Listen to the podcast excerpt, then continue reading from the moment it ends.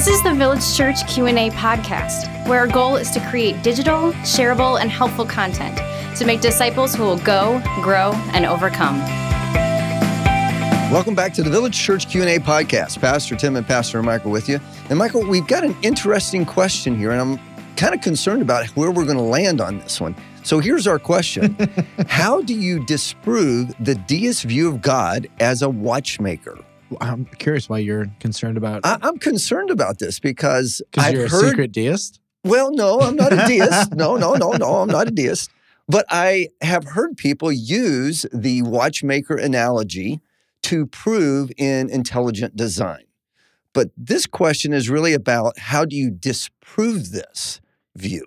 Yeah. So the the watchmaker, clockmaker, clockmaker is a better way. I think that's a more historic vocabulary for it. But so the, the simple idea here, Yeah, I've heard both. So of deism is that um, there is a God because what a deist does is they look at the universe and there's enough logic in them that says, you know, nothing this complex, nothing this beautiful, nothing this symmetrical could have happened by sheer accident. They they're able to look at simple things like the the laws of thermodynamics and say, well, if left to itself, chaos always comes. chaos always breeds more chaos. Right. And so you look at the world and, and and the very nature implicit in evolution is that order is coming out of chaos. So they're able to look at the laws of science and they're able to say, okay, something sentient or conscious must have intervened because never in all of creation, nowhere in the observable universe does chaos ever come out of order or does Correct. anything become more um I'm sorry, order come out of chaos. Right. Never, never, unless there's intervention, does order come out of chaos. And so, you know, they look at the world and they say, okay, logically, this must make sense. But then what they do is they look at pain and evil and suffering and and they they have a, an equation in their brain, and the equation goes like this: God must have the ultimate desire to alleviate pain. Therefore, if he's not alleviating pain, then he must not be paying attention, or he must Okay. not care hmm or he must not be fulfilling his God duties or something of the sorts. And so what they say is like I can't get away from the idea that there is a God. That's that's just you, you have to be so angry. And this actually historically proves true.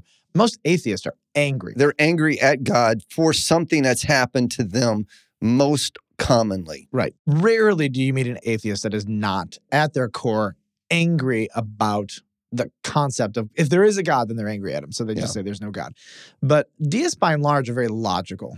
They step back and they say, you know, it makes sense that there's a God. I, I don't have a category that there's not. But if there was a God, he would be sort of like me and he should share my value system. And so if he shares my value system, then he should stop evil. And and if you're God, and I get this logic, by the way, like I'm not I'm not opposed to the logic. Like if you're God and you see terrible things happening and you have the power to stop them and you don't stop them, then you're culpable.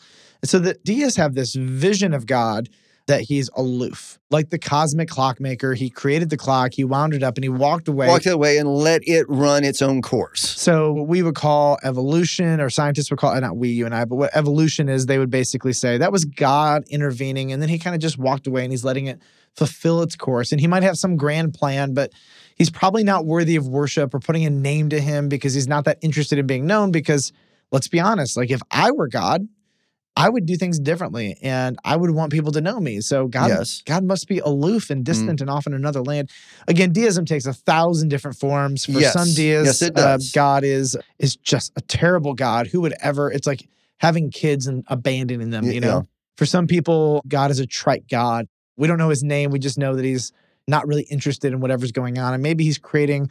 In the multiverse, hundreds of thousands or billions of little galaxies and winding them up and walking away, and he gets bored with one. And every deistic vision of God is going to be a little subtly different, but uh, their final conclusion is this. We don't know. You can't know what you don't know. It's sort of like agnosticism, but giving God maybe the benefit of the doubt that he's aloof. Yeah. And so somebody could say, like, uh, by the way, I I've met with two people in the last week who are functionally deists. They believe there's a God out there, but they don't have rules of the universe and how good and evil mix. But they can say, I see good and I see evil. And one guy this week told me uh, he believes in the cosmic forces that good balances out evil, and there's Hmm. a good force and there's a bad force. And at the end of the day, you know, like there's a bunch of bad in the world, a bunch of good, but it all equals out. And he was self-admittedly unknown about the future and life and death, and he was just honest. He's just Wow. using his own Yeah. logic to kind of to say, looking around the world, seeing what is, and that's the best he can come up Hmm. with. So now this week I was sitting down with a guy and the conversation in my brain, I was thinking, like, do I even broach the subject, right? Because there's an apologist, a defender in Sure. me Yeah. that wants to say, have you considered? Wasn't appropriate actually in the Uh-huh. conversation. But the question would be like, how would I convince him that the deistic version of God that he believes in is actually not true? How do I convince him that there's a real God? I'll give you my simple answer.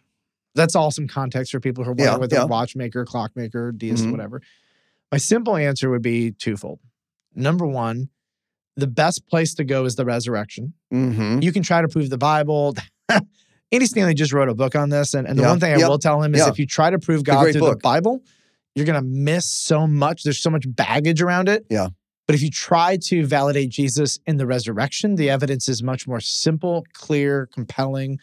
If you start with that point, you'll get a lot further. Yeah. That makes it about Jesus and not a book. It makes it about the nature of God and not the nature of the plausibility of man error, all the stuff. And I'm not saying I believe that, but that's how Right, right. That's where Andy's coming from. it, you know. And I think he is right actually. it on is a very necessary move towards a better way of doing apologetics today. Yep. Start with the easy stuff Yes. that gets to the core. And when you start with the resurrection, it's a lot easier and it gets right to the core. Yeah. You know, and then then you work out for other discussions. But the only way that you're ever going to have a deist transform to any kind of coherent theism where they believe that God is a name is probably going to happen through faith. If they're already at the Yeah, point where they're a apart from the Holy Spirit, it's not going to happen. Yeah, if they're already at a point where they're a deist, they've already spent enough time thinking and rejecting all plausible religions. And so, likely, the only thing that will bring them from point A to point B is going to be faith in Jesus. And the only way they're going to have faith in Jesus is probably through a discussion and conversation around the resurrection. You may, you may find a deist who wants to do a Bible study and wants to study the legitimacy and validity of the Bible. That's very plausible. I would say they're the Mhm. rarity Yeah. by and large, that's where I would probably go. But how do you prove it? I mean, how do you how do you prove it? you know, like like uh, how do I prove you have a brain? You Yeah, know, like yeah. I can't see it, I can't touch it. I mean, the the evidence is ever. You know what I mean? Yeah. So, you know, Yeah. For me, I believe I- you have a brain, by the way. Yeah. Oh, thank you. I, I appreciate the concept. Everyone comes to a point of deciding about God from different directions. And I'm excited for the person who comes to uh, view God from a deist viewpoint as the grand designer or the intelligent designer.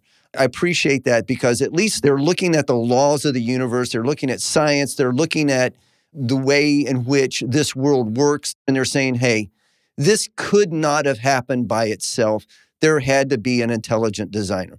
I think that's a great beginning point, but apart from the Holy Spirit, apart from accepting Christ as their Savior, they're still not Christian in the sense, even though they may believe in a intelligent designer. So, what it takes to make a pocket watch, when this concept was first introduced, it was about the watch with all the intricate gears and screws and springs and the complication.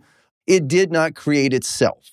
And you could put all the pieces that make up a watch on a table and you can wait hundreds, if not thousands, if not millions of years, and it will never put itself together and it will never work by itself. So I appreciate someone trying to go at that argument saying, see, doesn't that prove that there is an intelligent designer, a God who created the universe, who created man?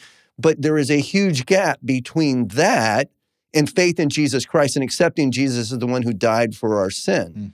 I think what this person that is asking this question, if I can use the term, blowing up the idea that God created this complex universe and then he's pulled his hands off and let us do whatever we want.